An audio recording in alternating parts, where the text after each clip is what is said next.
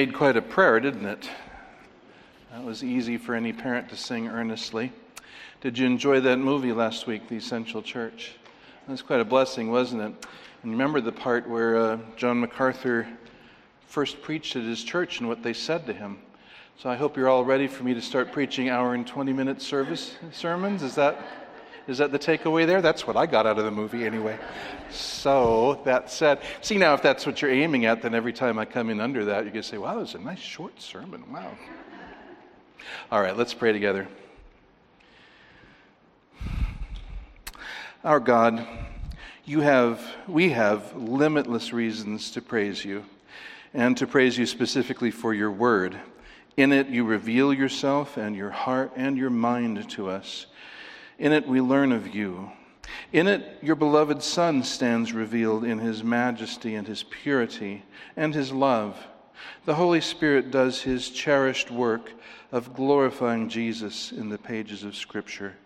And one of the bright facets of the glory of Jesus in the person of Jesus is his heart, the heart of Jesus, the sort of person he is.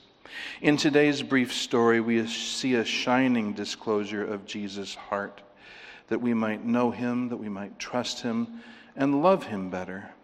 Do warm our hearts with love for Jesus and open children's ears to hear Jesus speak in today's scripture. We pray in Jesus' name. Amen. Well, I wonder how many of you know a rhyme from my distant childhood. John and Mary sitting in a tree. K I S S I N G. First comes love, then comes marriage, then comes baby in a baby carriage. Well done. Well, even the simple morality of that rhyme is beyond our age. As you so often read of a baby being born to a woman and her partner, and you think, what, do they run a lemonade stand together? Uh, the order of marriage and children is often turned on its head or completely uh, divorced, uh, I say advisedly, in our age. But it's not in Matthew's text.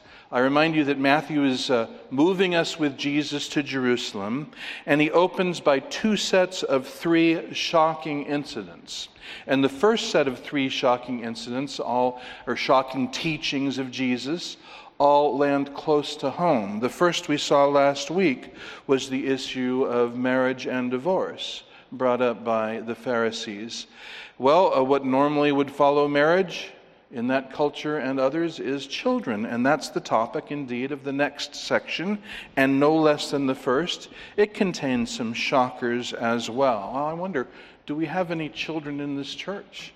I think we've established we've got a few, and we've got a few caring, concerned parents. Well, this section of Scripture will speak to all of us. We will see in it how Jesus sees children, how he feels towards children, and in that we will find guidance about what God calls us to do with our children. So, the way I'll approach this text First, I'll expound it, go through the verses with you expositionally, and then we'll return and uh, take some lessons from Scripture at large uh, that we learn from this section. So, first, Roman numeral 1, the exposition. We see in this section children brought to Jesus. Children brought to Jesus. As I translate it, then, and remember, this, my translation is not meant to be smooth English, but literal to help you get the feel of the order of words in the Greek text. And we see in the first verse, in fact, what Matthew uh, emphasizes for us. Then were brought to him little children, in order that his hands he might lay upon them and pray. But his disciples rebuked them. But Jesus said, Permit the little children and stop forbidding them to come to me, for of such as these consists the kingdom of the heavens. And after laying his hands upon them, he went from there. So, as to the narrative, and we see in this section a simple three part we have narrative, a word from Jesus, and narrative. So, first, narrative in verse 13, we find the rebuked attempt then were brought to him little children in order that his hands he might lay upon them and pray. But his disciples rebuked them. So the custodians attempted action. Then were brought to him little children.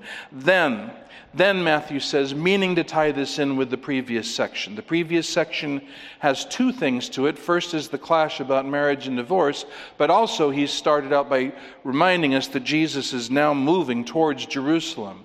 And this is part of that move towards Jerusalem. It's something Matthew wants us to keep in mind as we see the sort of Jesus who's going to Jerusalem. And if you're able to think ahead, do you remember something about children once he gets to Jerusalem? You do, don't you? You remember that who's crying out his praises and upsetting the leaders in the temple? It's children. And so now we see something more preparing us for this about children and Jesus. Why are there children around Jesus shouting his praises in Jerusalem? This section shows us a bit of why there are children around Jesus and how he feels about them. So then we're brought to him little children. Now that's a, that's a shocking thing that they, of all people, of all sorts of people, should be brought to Jesus. Matthew knows we'll see it that way. He wants us to. What, what are little children? Well, anywhere from infancy probably to age 12. After that, they might well be married and working. So they're regarded as little children in that, in that uh, uh, range. Um, and uh, just reading the text, we see that they're young enough that they're not coming by themselves, they're being brought to Jesus. But this is a story, and this is, this is significant to us, that all three synoptics tell. It's a little story, but Matthew, Mark, and Luke all tell the same story, which is significant. And uh, Luke adds that not only uh, were they brought to Jesus, but when Jesus, uh, Jesus called them to himself as part of this story. So they were old enough to come when called. In fact, Matthew quotes Jesus as saying, Permit the children and stop forbidding them to come to me. So they're being brought, but they're coming. They're being brought willingly, is the way we put this together. They're young, but they're old enough to come to Jesus and to be called to Jesus then. And what's the purpose of this bringing? That he might lay his hands on them and pray. So they come to Jesus that he might put his hands on them to bless them, that he might physically touch them. And we'll talk about that more later. And it'll be a blessing, but, but to pray for them. The lesser is going to be blessed by the greater in this case. Jesus will lay his hands on them and pray. Uh, the parents bring the children, and the children come. We don't read of them screaming and crying and fighting and being afraid of Jesus or not wanting to. The parents want their children to come to Jesus, the children want to come to Jesus, and the purpose is for him to pray for them. That's their attempted action. That's what they mean to do, but Jesus is surrounded by apostles, and the apostles are in opposition to this but his disciples rebuked them. Now, that word rebuke usually is used of telling some, somebody to stop doing something wrong, something false, something stupid. And in the eyes of the apostles, the parents are doing something wrong. Jesus was not to be bothered with these children. They weren't to come take his time to lay his hands on those little, well, placeholders We'll talk about that, but that's about how they would be seen at this age. They're placeholders. They're, they're not married, they're not producing, they're not working. They're, they're just, you know, a meaningful person to be designated later. they need to be provided for, they need to be protected, they need to be taught, but they're not really necessarily productive yet in the eyes of that society. And so well, the apostles don't see them as being the sorts of people who should bother Jesus and take his time. They were socially marginal. That's what they were. They were socially marginal. They weren't, they weren't cherished and held up ideally and made the heroes of story after story. They were just little placeholders. Potential for later value, but right now, mostly a burden.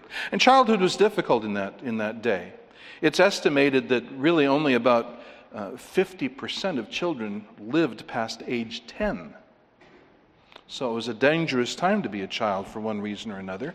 And I just want you to understand that Jesus' attitude, which we see in a moment, is unique. It's not just, well, of course, he cherishes children. No, not of course, at that time, not of course. It's a unique thing the way he responds to this situation. But what I really also want us all to understand is that the, the apostles doubtless thought that they were serving Jesus well. They doubtless thought that they were doing something that he would approve of, that he would be glad that they had saved him this time and this distraction. They, they wouldn't be doing this and rebuking these parents if they thought that they were doing something that would displease Jesus. Boy, they don't have much of a memory, do they? Do you remember chapter 18? How does chapter 18 start off? We just uh, examined that discourse, and they're arguing about who's first and greatest in the kingdom of heaven. And, what does Jesus do? He calls a little child over to him. Who always there's a child nearby, and he makes that child and his spirit the model. He just calls the child, and the child comes to him, stands where he puts him, and lets Jesus use him the way he wants to. And he says, You need to be like that. If you don't humble yourself like this little child, you can't even enter the kingdom of heaven. Well, I mean, in our terms, that's just the start of the last chapter. But they clearly had forgotten any lesson that they were meant to learn from this. And so they repel these parents with their children. And we need to understand that, that this attitude that they show, it did reflect their generation. It wasn't a bizarre attitude. But we also need to understand it was the opposite of Jesus' attitude. That's something we really need to take to heart in a couple of places. They were sure that they knew what Jesus wanted, and they were dead wrong. 180 degrees wrong about what Jesus wanted and what he thought. They saw no use in these children. Jesus welcomed them. In fact, as we see, he, he wrapped his arms around them. In fact, as we see, he publicly rebuked the apostles for their attitude. So now, here's an interesting thing, you know, and I'll, I'll remind you this next week, Lord willing. But what's the next story about? The rich young ruler. Did any of them try to stop him from coming to Jesus? Well, no. Why wouldn't Jesus want to talk to a rich young ruler. But these children, a waste of time. And how did Jesus respond to each? Opposite. He, tells, he says something to the rich young ruler that sends him away sorrowing, but the little children he takes into his arms. So here's a case of them reading Jesus' mind and being dead wrong when they should have read his words and be dead right. Now, that may be a, a, a, simple thought to you, and you don't even think it's worth writing down. It is worth writing down because I see this same mistake made over and over and over and over today. What's the big um, thing that people put on their break, bracelet? WWJD. What does that stand for? What would Jesus do? And, and what, what does that call people to do? Well, to imagine how Jesus might respond in this situation. Well, that's what they did and they were dead wrong. What would be a better break bracelet? WDJS. What did Jesus say? Because it's what Jesus says that tells us his will and his heart. So people look at sexual, the sexual perversion of the day, they look at this and that political case, and they ima- imagine what their idea of Jesus would respond to this thing, and they're off into imagination land. And then the people who go around and say, yes, but Jesus said this, come off as, you know, well, they're definitely out of step with the society, which is right exactly what we're supposed to be. We are supposed to be out of step with the society. If we're right in step with the society, then we're going the wrong way. Amen? Amen. The only way to know what Jesus thinks about something is to get what he said about something. So there they make the, the cardinal mistake of setting aside Jesus' actual words about children and asking themselves, hmm, if I were Jesus, what would I think about this situation? If I were Jesus, what would I want done in this situation? And the answer to that question was the opposite of what Jesus thought and what he wanted done. So then, letter B, from the narrative, we come to a word from Jesus. And from the uh, rebuked attempt to bring children, we see now the reproached acolytes. Acolytes means followers, and of course, I use that word because I needed an A word, and uh, you'll understand. Uh, the attempt and the acolytes, the rebuked attempt, then the reproached acolytes. Uh, Jesus reproaches not the parents, but the disciples. And if you read, by the way, the parallel uh, narrative in Mark, you find that Jesus was irritated at them. Not the parents, but his disciples. He was actually very displeased with them, not with the parents, with his disciples. He was vexed with them. And he reproaches them. They reproach the parents, he reproaches them. See his rebuke in verse 14a. But Jesus said, Permit the little children and stop forbidding them to come to me. Both those phrases go with the infinitive. In other words, permit them to come to me and stop forbidding them to come to me. So he gives them a two sided rebuke. On the one hand, let them do what they're trying to do and stop preventing them from doing what they're trying to do. Now, is that clear now? It should be clear.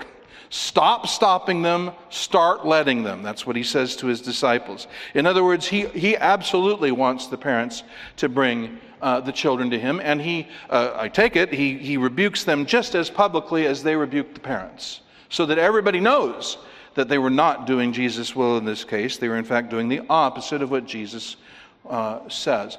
Now, I, I want to note something very important here because of the way this text has often been abused, and we'll return to this a bit later. But what does Jesus say and what doesn't Jesus say? He does say, help me out here, permit the little children and stop forbidding them to do what? Come to me, he says. What doesn't he say? Permit the little children and stop preventing them from coming to be baptized.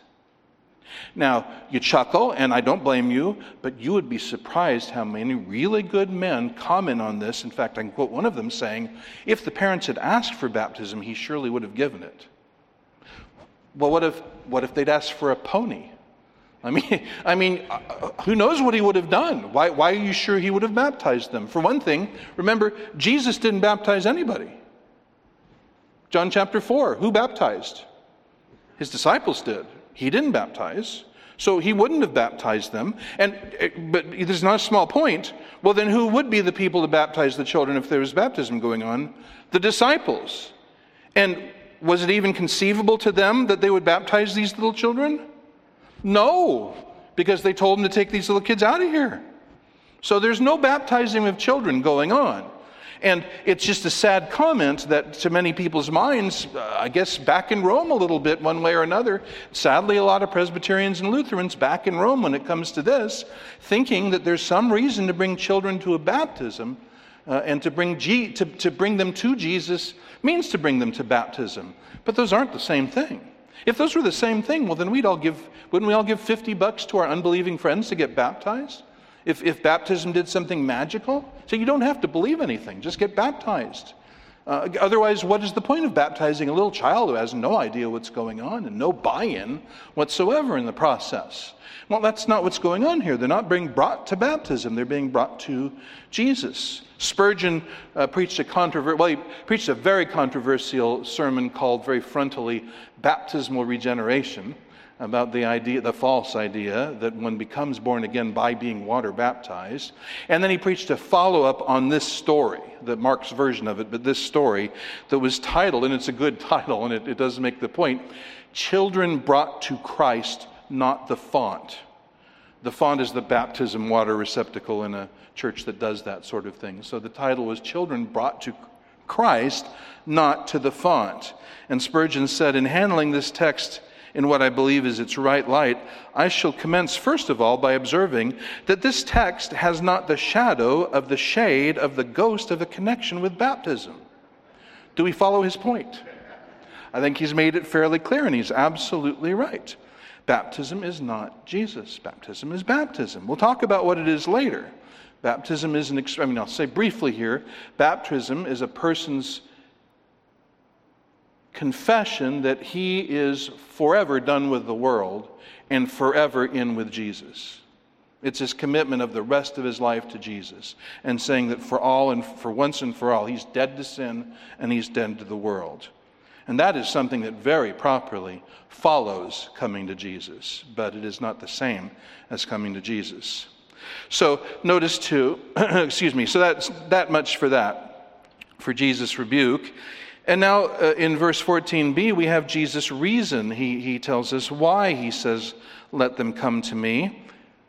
Don't forbid them. His reason is, For of such as these consists the kingdom of the heavens. Now, people who believe in baptizing infants go to this text and they say, Well, you see, why not baptize them? Because they're in the kingdom of heaven. They're, they're, in the, they're in the kingdom, so why not baptize them? Well, does Jesus say that the kingdom of heaven consists of these? Does he say, Of these is the kingdom of heavens? No, he does not. He says, Of such as these consists the kingdom of heaven. So there's something like them that is true of all those who are in the kingdom of heaven, but he's not saying that children are in the kingdom of heaven. Something like these. Well, what is it that's like these?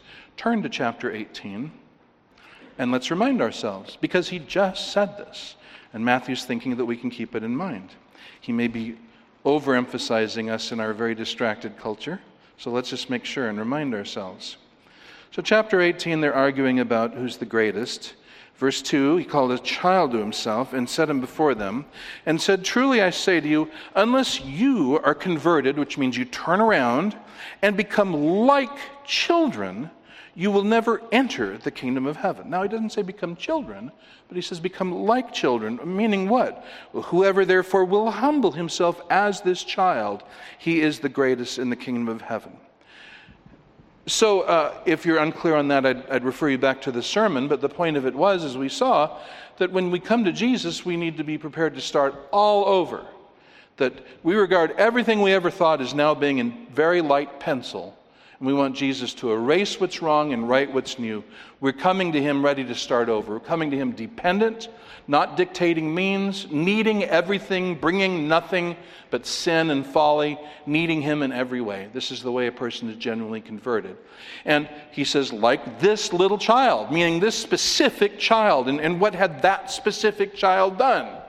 Well, nothing really, except that when Jesus called him, he came and he stood where Jesus put him and let Jesus use him in his service. And he used him as a as a illustration in this case. And so he says, that's what we need to do. He calls, we simply need to come and stand where he puts us and let him use us. Give ourselves to him just like this child did. And so that's what he's meaning here when he says, For of such as these is the kingdom of heaven. So think in terms of, of how to apply that then. The apostles rejected children. Why did they reject children? Well, it's not too easy to, I mean, it's not too hard to imagine what was going on in their mind that these children were adding nothing to his ministry. They, they, they didn't bring anything, they, they weren't really anything, they were just needy. They, they just came and they were needy and they needed Jesus and they didn't do anything. They couldn't do anything for Jesus. They couldn't fund his ministry. They really didn't have anything to, uh, to contribute to his ministry.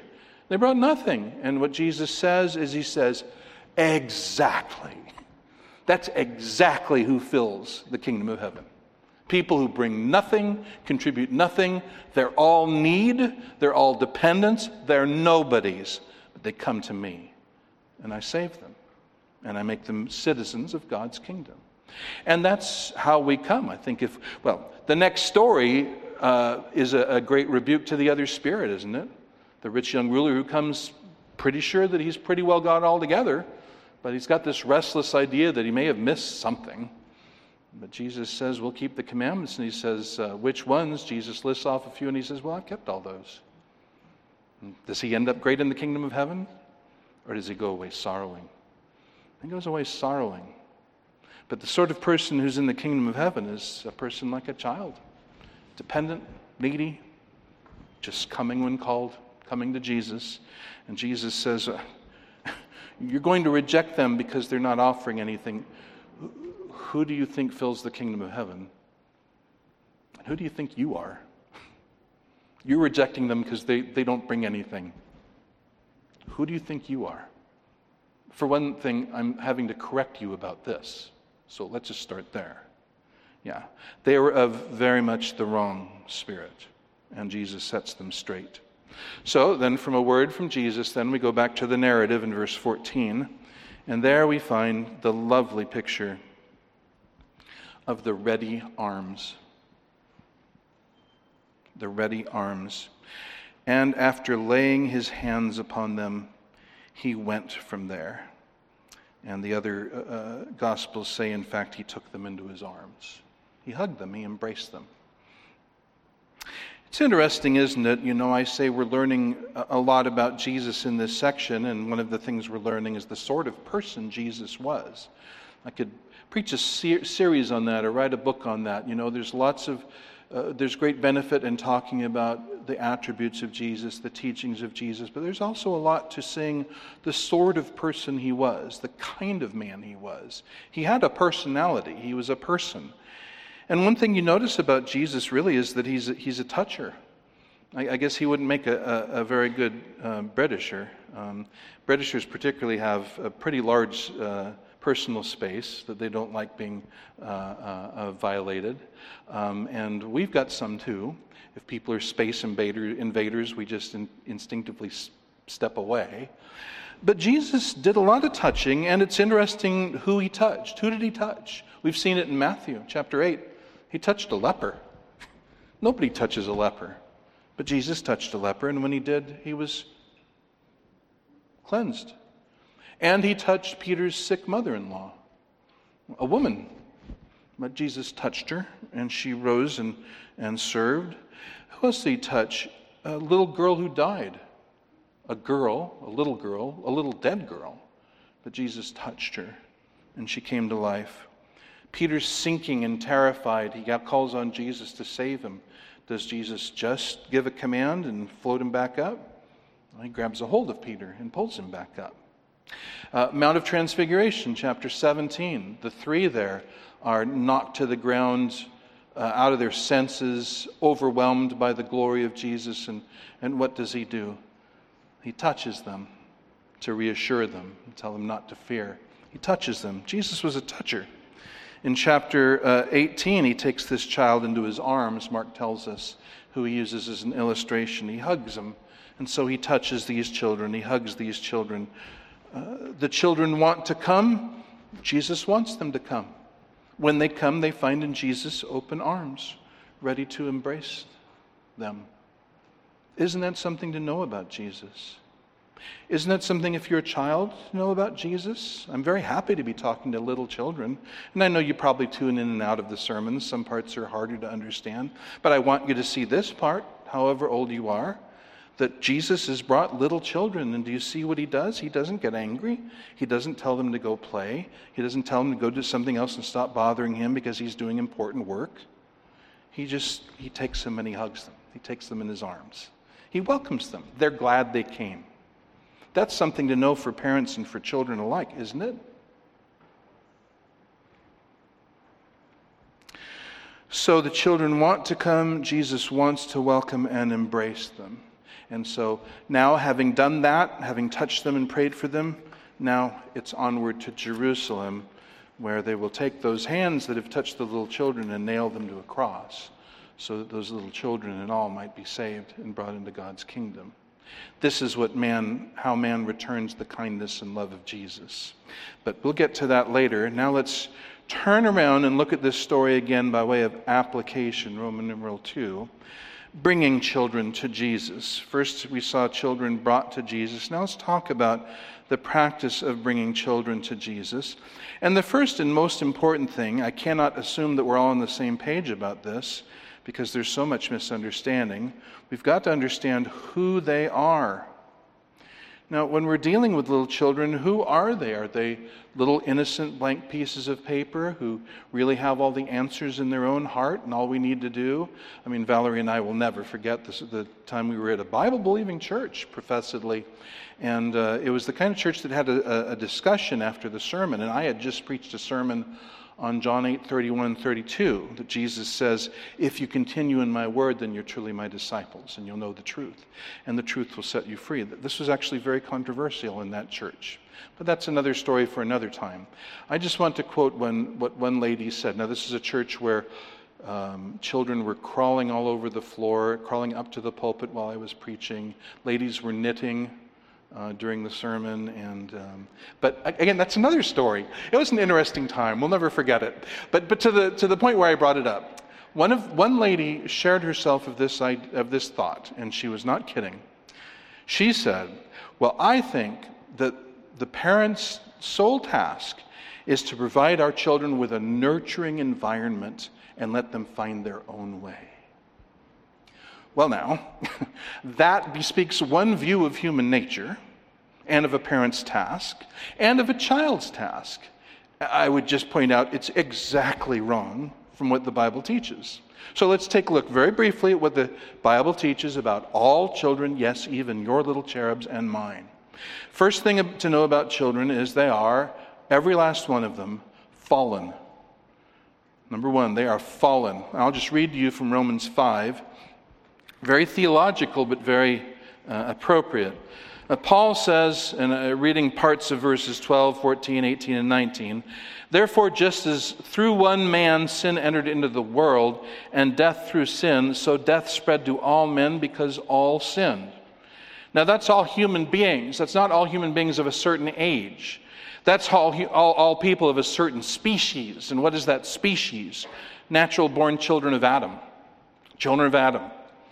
As opposed to, say, virgin born by the work of the Holy Spirit, as only one was. But natural born children of Adam Death spreads to all men because all sin. We are all involved in Adam's sin. We are all sinners by virtue of being children of Adam. Before we've even made a choice, we are in that category. Paul goes on to say, verse 14 Death reigned from Adam until Moses, even over those who had not sinned in the likeness of the trespass of Adam, who is a type of him who was to come. And then verses 18 and 19 Through one transgression, Adam's, there resulted condemnation to all men. Through the one man's disobedience, the many were appointed sinners. So, what do you have to, to do to be a fallen person? You need to be conceived of human parents. That's all. Children of Adam are all born under condemnation. We're all born fallen. We're all born sinners. If you have the idea that a child is born innocent and only becomes a, a sinner when he makes sinful choices, you were a Pelagian, and that's a heresy. That's a damnable anti gospel heresy and is not what the Bible teaches. Children are not born innocent to become sinners later. We are all born fallen because we're all children of Adam, and Adam was the federal head of humanity. Adam stood as the representative for all his children that would be born after him. Uh, he's named Adam. What does Adam mean? Man. This means man, human being. And so he represents us as the first and representative human being. All children are fallen, they're not innocent. Number two, all children are foolish. They're all foolish. They don't come with all of the answers inside of themselves. Turn to Proverbs 22 and verse 15. Proverbs 22 15. Folly is bound up in the heart of a child. The rod of discipline will remove it far from him. Folly is bound up in the heart of a child, not just certain children, but children qua children. Children as children. Children by being virtue of being children of Adam. Folly is they're born foolish. Uh, think of the way animals are born. They're born with a lot of useful instincts. Children are not, except they are born with the instinct to sin. They don't have to be taught that. We're all born with folly in our hearts. I'm sure every parent here could tell stories of things that your child started to do that would have killed himself and burnt the house down if you just watched. Uh, except you stepped in and, and the rod of discipline will remove it far from him. Well, that really applies to everything. The lady was exactly wrong. Left to himself, a child will end up in hell under the wrath of God forever because that's where our heart leads up.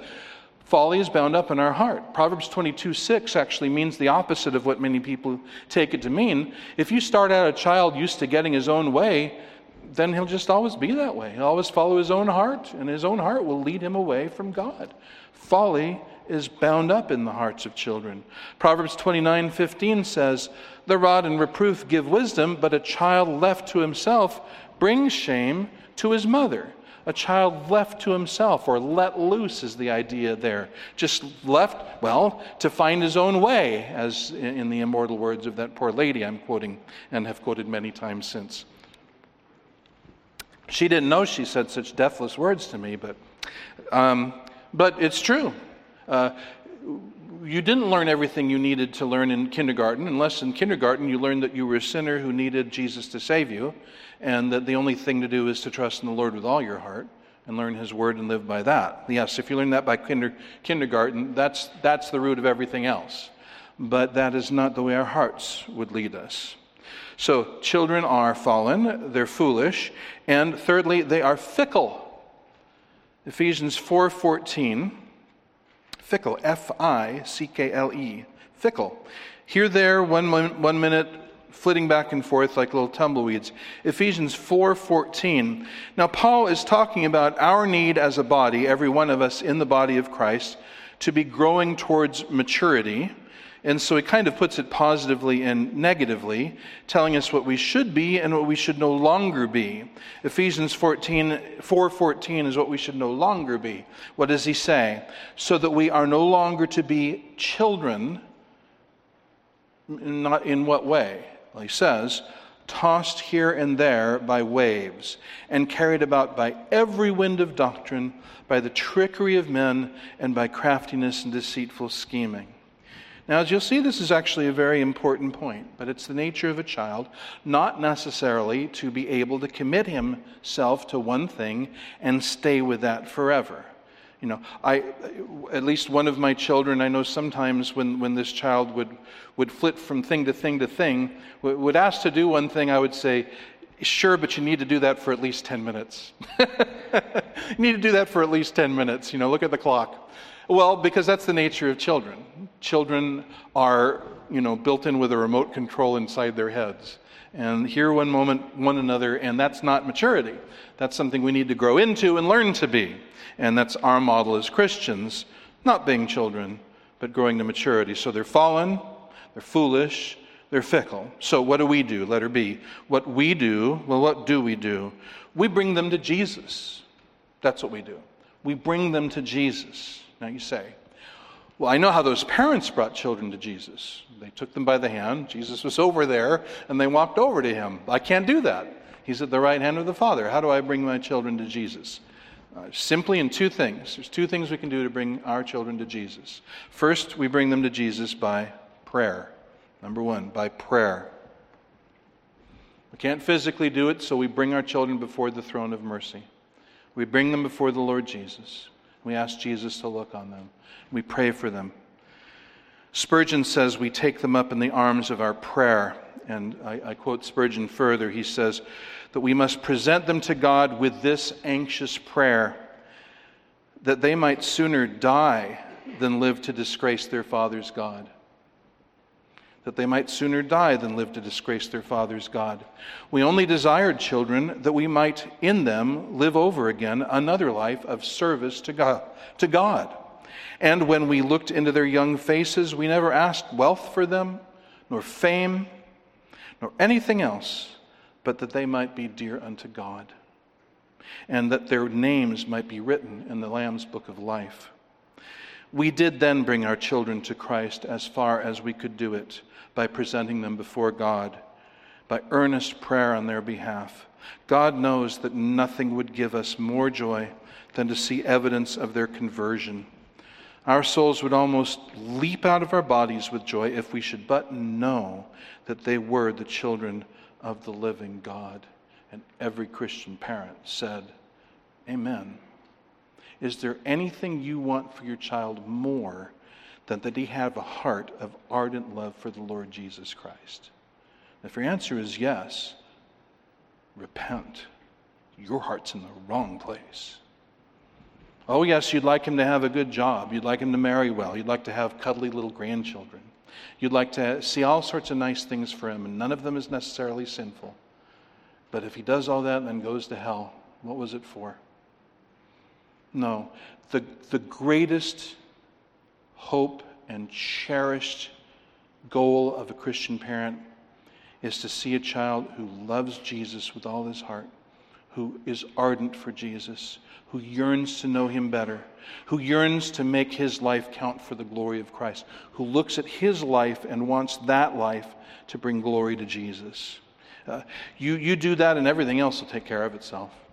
A child who's committed to Jesus, well, he'll find uh, productive labor to glorify Jesus by. And if he marries, he marries wisely. And if he raises children, he'll raise them in the fear of the Lord. All of these things will be in the right place if the child's heart is in the right place. And the only right place for a child's heart is in the hands of Jesus. So we start by bringing our children to Christ in prayer. Our children must have Christ, or we can never be happy about them. And if you can say, well, I'm really okay because he's not walking with Christ, but he's got a good job or a nice wife or that, repent. Repent. The most important thing is that our children love Jesus and walk with him.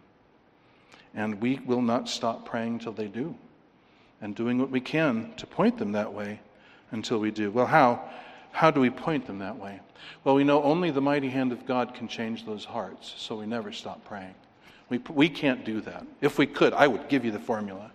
I would. Free, no charge, but there's no formula to make somebody else's heart change. That's in the hands of God, so we must pray and never stop. But we do it by prayer, and secondly, we do it by precept, by teaching, by instruction, by precept. Why? Because Romans 10:17 is true. And what's Romans 10:17? Faith comes by hearing, and hearing by the Word of God, the Word of Christ. So, this is how a person comes to know Christ. So, if you say, Well, I, I don't want to tell my children what to believe, I, I hope they'll just see my example, well, then you're damning them. Because nobody's going to heaven because of my example. Nobody's going to heaven by my example. Nobody. How do people go to heaven? By the word of Christ, by believing the gospel of Jesus. And what is that? What's a gospel? It's, it's a message, it's words, it's these words. And so it is not in my hand to change a child's heart, but what is in my hand? This is in my hand. This is in your hand, parent. And this is what points the way to Jesus. This is what reveals Jesus. This is what shows us why we need Jesus and how we get Jesus and what it means to have Jesus.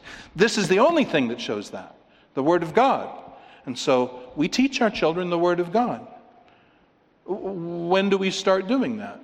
Turn to Deuteronomy 6 and if, if all I leave as a legacy uh, in, includes everybody knowing about Deuteronomy 6, I'd be very happy. but not that alone, but I'd sure like, when I say Deuteronomy 6, I, I sure would like it if everyone thought, oh, I know exactly why he's going there. Deuteronomy 6 4, the, the central statement of Jewish faith as they see it. Hear, O Israel, Yahweh is our God, Yahweh is one. Yes, so what do I need to do about that truth? Well, verse 5 says, You shall love Yahweh your God with all your heart. Okay, and, and what does that mean in practical terms? Verse 6 These words which I am commanding you today shall be on your heart. On your heart, your heart. You learn these words. You don't just go to a church where people talk about it. You put these words on your heart. Uh, so keep them to yourself? No, look at the next verse. You shall teach them diligently to your sons, verse 7, and shall speak of them when you sit in your house, and when you walk by the way, and when you lie down, and when you rise up. What does that mean? What does that amount to? Every place and every, every time. All the time and everywhere. On vacations, off vacations, not just Sundays, every day. Verse 8, uh, bind them on your hand. Verse 9, write them on the doorposts of your house and on your gates. The Word of God everywhere. Why? Because faith comes by hearing, and hearing by the Word of Christ. It is God's Word by which we come to know God. And we are to teach our children. What age children? It doesn't say. So, how old does, does a child have to be to be taught the Word of God? It doesn't say. So, probably best to start in the womb.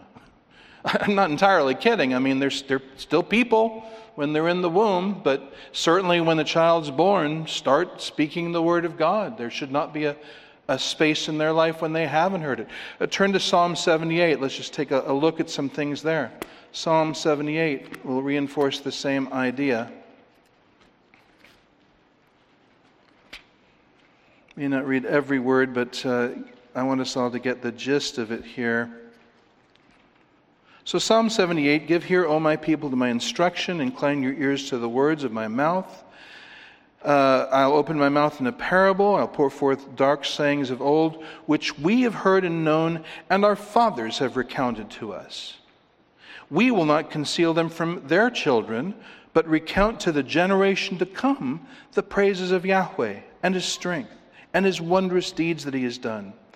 For he established a testimony in Jacob and, a law, and set a law in Israel, which he commanded to our fathers, that they should teach them to their children, that the generation to come might know, even the children yet to be born, that they may arise and recount them to their children, that they should set their confidence in God and not forget the deeds of God, but observe his commandments and not be like their fathers. So, this is one generation learns the words of God and teaches the next generation so that it might teach the next generation. What age? All their lives, starting from the very start. Why? Because again, I say the Word of God is how we come to know God. Not example, not feelings, not dreams, not experiences. The Word of God. John 20, verses 30 and 31 reminds us of that. I love when an author tells us why he wrote his book. John tells us why he wrote the Gospel of John. John 20, verses 30 and 31. John says, Therefore, many other signs Jesus also did in the presence of the disciples, which are not written in this book, but these have been written so that you may believe that Jesus is the Christ, the Son of God, and that by believing you may have life in his name. That's why the Bible is written, to lead us to have life in Christ's name to lead us to saving faith. So, you want your children to be saved? You must not teach them and not pray. You must not pray and not teach them. You must pray and teach them. Praying is for what God alone can do, teaching is what God calls us to do. Isn't that fairly simple? The doing is not as simple, but the idea is as simple as that. And how early should that start? I know an exact place that, that tells us about that. Turn to 2 Timothy 1 one of Paul's most personal letters, and, and his last as far as we know. 2 Timothy 1, writing to his dear apprentice, Timothy. And in chapter 1, verse 5, he's reminiscing and he says, Being reminded of the unhypocritical faith within you, which first dwelt in your grandmother Lois and your mother Eunice, and I am convinced that it is in you as well. Well, grandma was a believer, and, and mom was a believer, and Timothy's a believer. He learned, Lois learned the faith at grandma's knees, Timothy learned the faith at mom's knees. And when did that start? Turn to chapter 3, verses 14 and 15. Now, Paul is preparing Timothy for the days to come, days that will be marked by apostasy, by false teaching everywhere. What is to hold Timothy uh, firm in these days? What can he possibly look to with confidence for guidance? Well, Paul says in verse 14, But you continue in the things that you learned and became convinced of. In other words, you do already know everything you need to know, but not intuitively, and not by birth, but because he was taught it. Read on knowing from whom you learned them, and that from childhood you've known the sacred writings. What, that word childhood, that's a Greek word that means since you were a baby, since you were an infant, you've known the sacred writings, which are able to make you wise unto salvation through faith which is in Christ Jesus. And then you know verses 16 and 17 well, I hope. But when did, when did Lois start teaching Timothy the Word of God? When he was still on the breast when he was just an infant, she started reading Scripture to him and telling Scripture to him.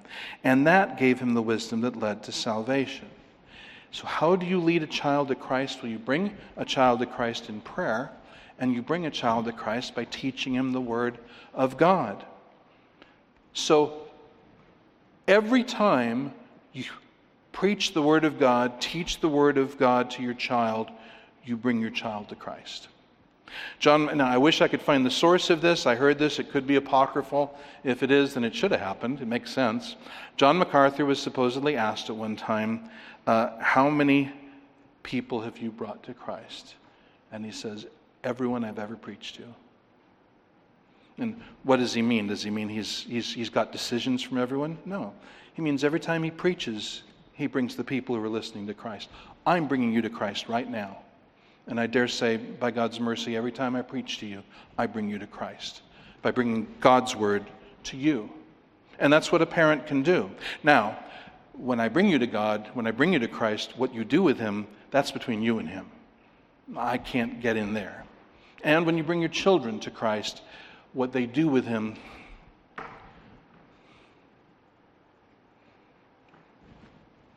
Well, we wish we could go in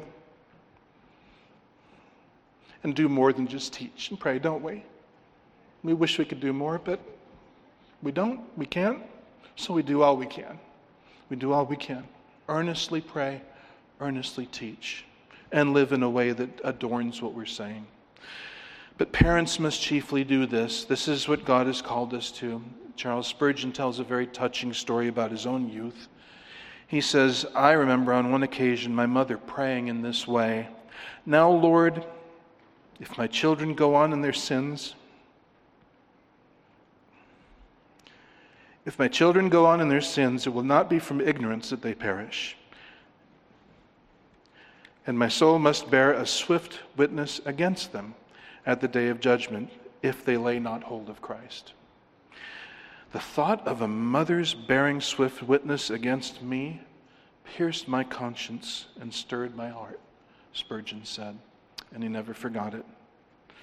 So, this obviously has a point for, son, for, for, for parents, but also has a point for Sunday school teachers. You bring your students to Christ every time. Well, be sure that you do. Be sure that you bring them to Christ every time when you bring God's word to them. Now, let me close just by talking a few moments about two things that we must avoid. Let us see what we avoid. What we avoid, and first of all, hastiness, H A S T I N E S S, and I particularly have in mind baptism. And here I hope is something that's very helpful for all of us, all, all parents here. Hastiness. So, you know, many parents are often unconsciously very, um, you know, competitive, you know. My, my little child was toilet trained at two weeks, you know. Walking at one month, learning Chinese at six months, playing Beethoven at the first year. That's my child. What's your kid doing? Oh, I see Duplos. Uh, you know, and it's, it's just this part of the way we are without knowing it. And that's one thing, but it's another thing when you add and she was baptized when she was five years old. She was baptized when she was eight years old. And I've heard tale and I've talked to parents, remember, I've been in this doing it for a long time, uh, who I think there was a little feeling of, it's pretty good. I'm getting my child to baptism at age five, at age eight, at age seven, or whatever. And I can't tell you how many people I've baptized who, whose testimony to me is I was baptized as a kid and it meant absolutely nothing to me. That's why I'm talking to you about baptism now. I wasn't converted, I had no idea what I was doing. Well, obviously that's being done a lot. There's the ambition on a parent's heart, and a parent, and obviously we know this. A lot of churches like to be able to report numbers, how many we baptized, and they like big numbers. We baptized lots and lots of people. Well, let me ask you a question. Would you let your three-year-old, your five-year-old, your ten-year-old, your thirteen-year-old your 15 year old, would you let that child buy a car? Join the army? Get married? well, no, I wouldn't let my little seven year old or 10 year old do that. These are huge decisions. These, these, are, these are massive things. Well, they're all good things, aren't they? Sure, they're all good things. Join the military, that's all great things. Why wouldn't you let your three year old do these? because they're too young to make a decision like that. They're too young to make a commitment like that. They're, that's the rest of their life they're making this commitment. Well, what do you think baptism is? Well, what do you think baptism is? You see, here's a problem we have in our doctrinal corner of the, of the playground, of the neighborhood. We've got straight that you shouldn't um, overestimate baptism. So you shouldn't say baptism makes a Christian. True. You shouldn't say that once a person is water baptized, he's born again. True. You shouldn't say that the waters of baptism, well, why do I gesture over there? Well, gesture right here. You know, baptism will take right here. So you can't say the waters of baptism will wash away your sins. No, no, that's, that's all wrong. That's over, overestimating it. That's, that's making it magical. Okay, so then the opposite error is to say, because after all, it's just symbolic. So now it's, it's not a big deal at all. It's, it's not magical, so it's really not much. It's a nice thing, and the kids want to eat communion. And kids, kids don't like seeing food pass away and not being able to eat it. I remember first time I went to a Church of Christ with my dad. Uh, no more converted than this microphone is, less so. And, uh, but it did bother me that everyone else got a snack and I didn't. And so there's that pressure. If we'd gone regularly, I'm sure I would have brought that up. And you find out, well, baptism is how you get the snack. And, you know, you're saying, oh, no child would think that way. Have, have you met children? Have you ever been one? I, I was one at one time. It was hundreds of years ago, but I do remember it. So the, this is not the truth any more than this is the truth. It's not just a symbol. What is the symbol? Marriage ceremony is just a symbol, right? Marriage ceremony doesn't do anything magical, does it? Now, if anyone approached me and said, I'd like you to do our marriage, but we just think it's just a symbol, we'd have to have a discussion, or maybe several, before I would ever agree to being part of such a thing.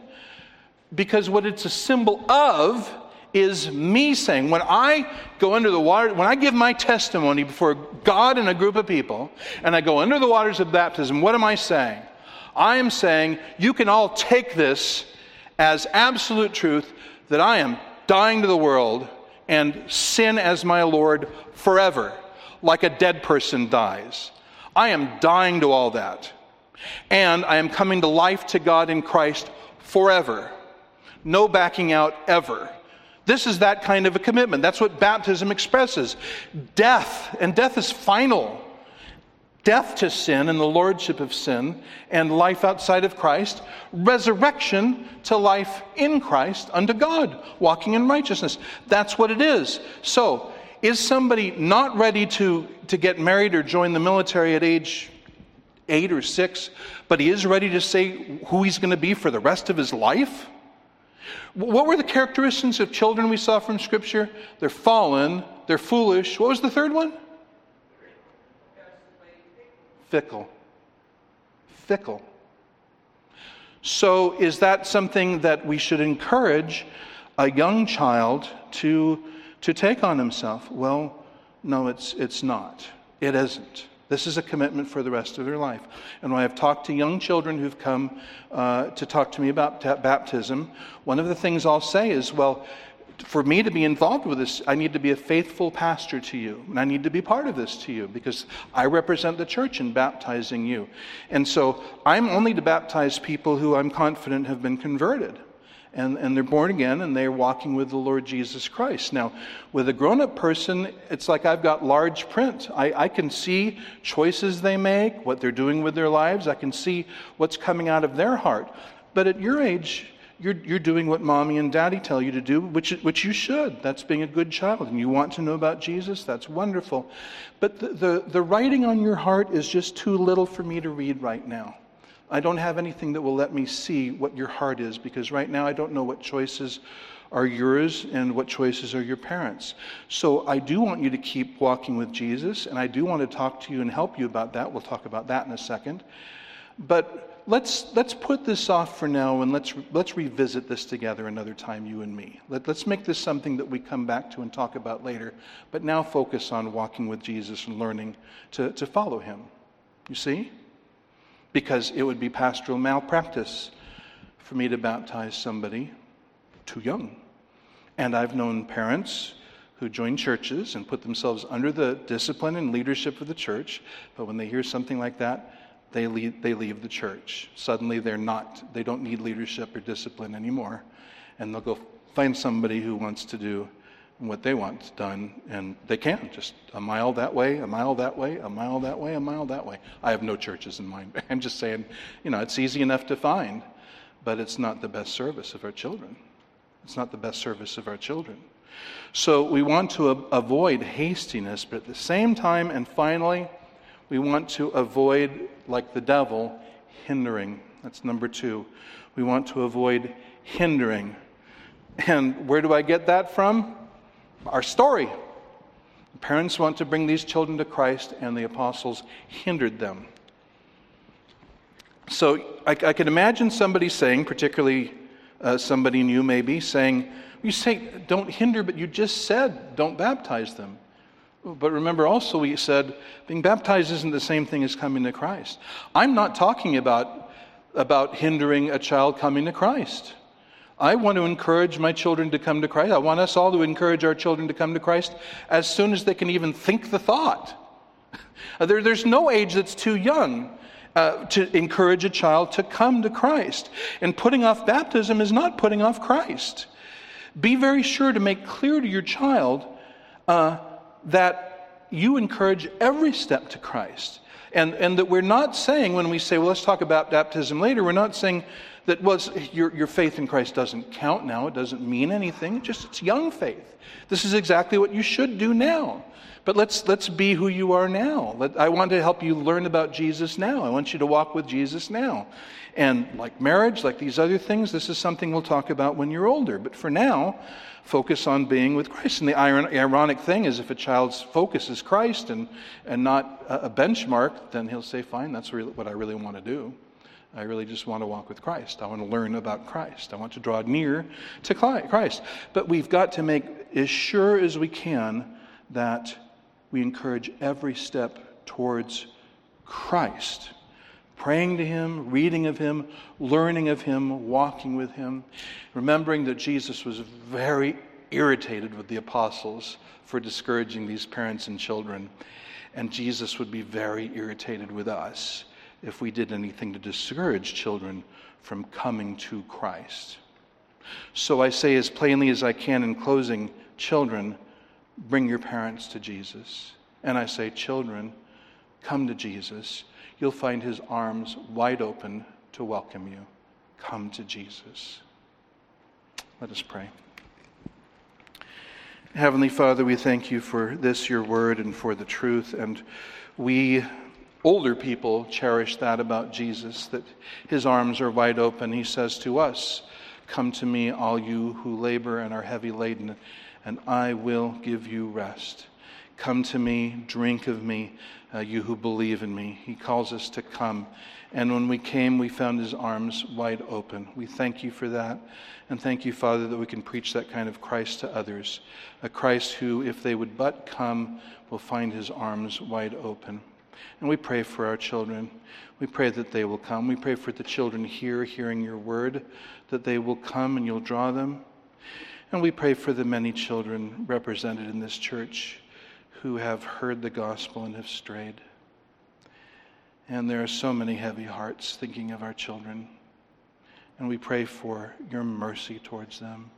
And we pray that you will do whatever you must, whatever is required to bring them to repentance and to restore them to Christ and to redeem them.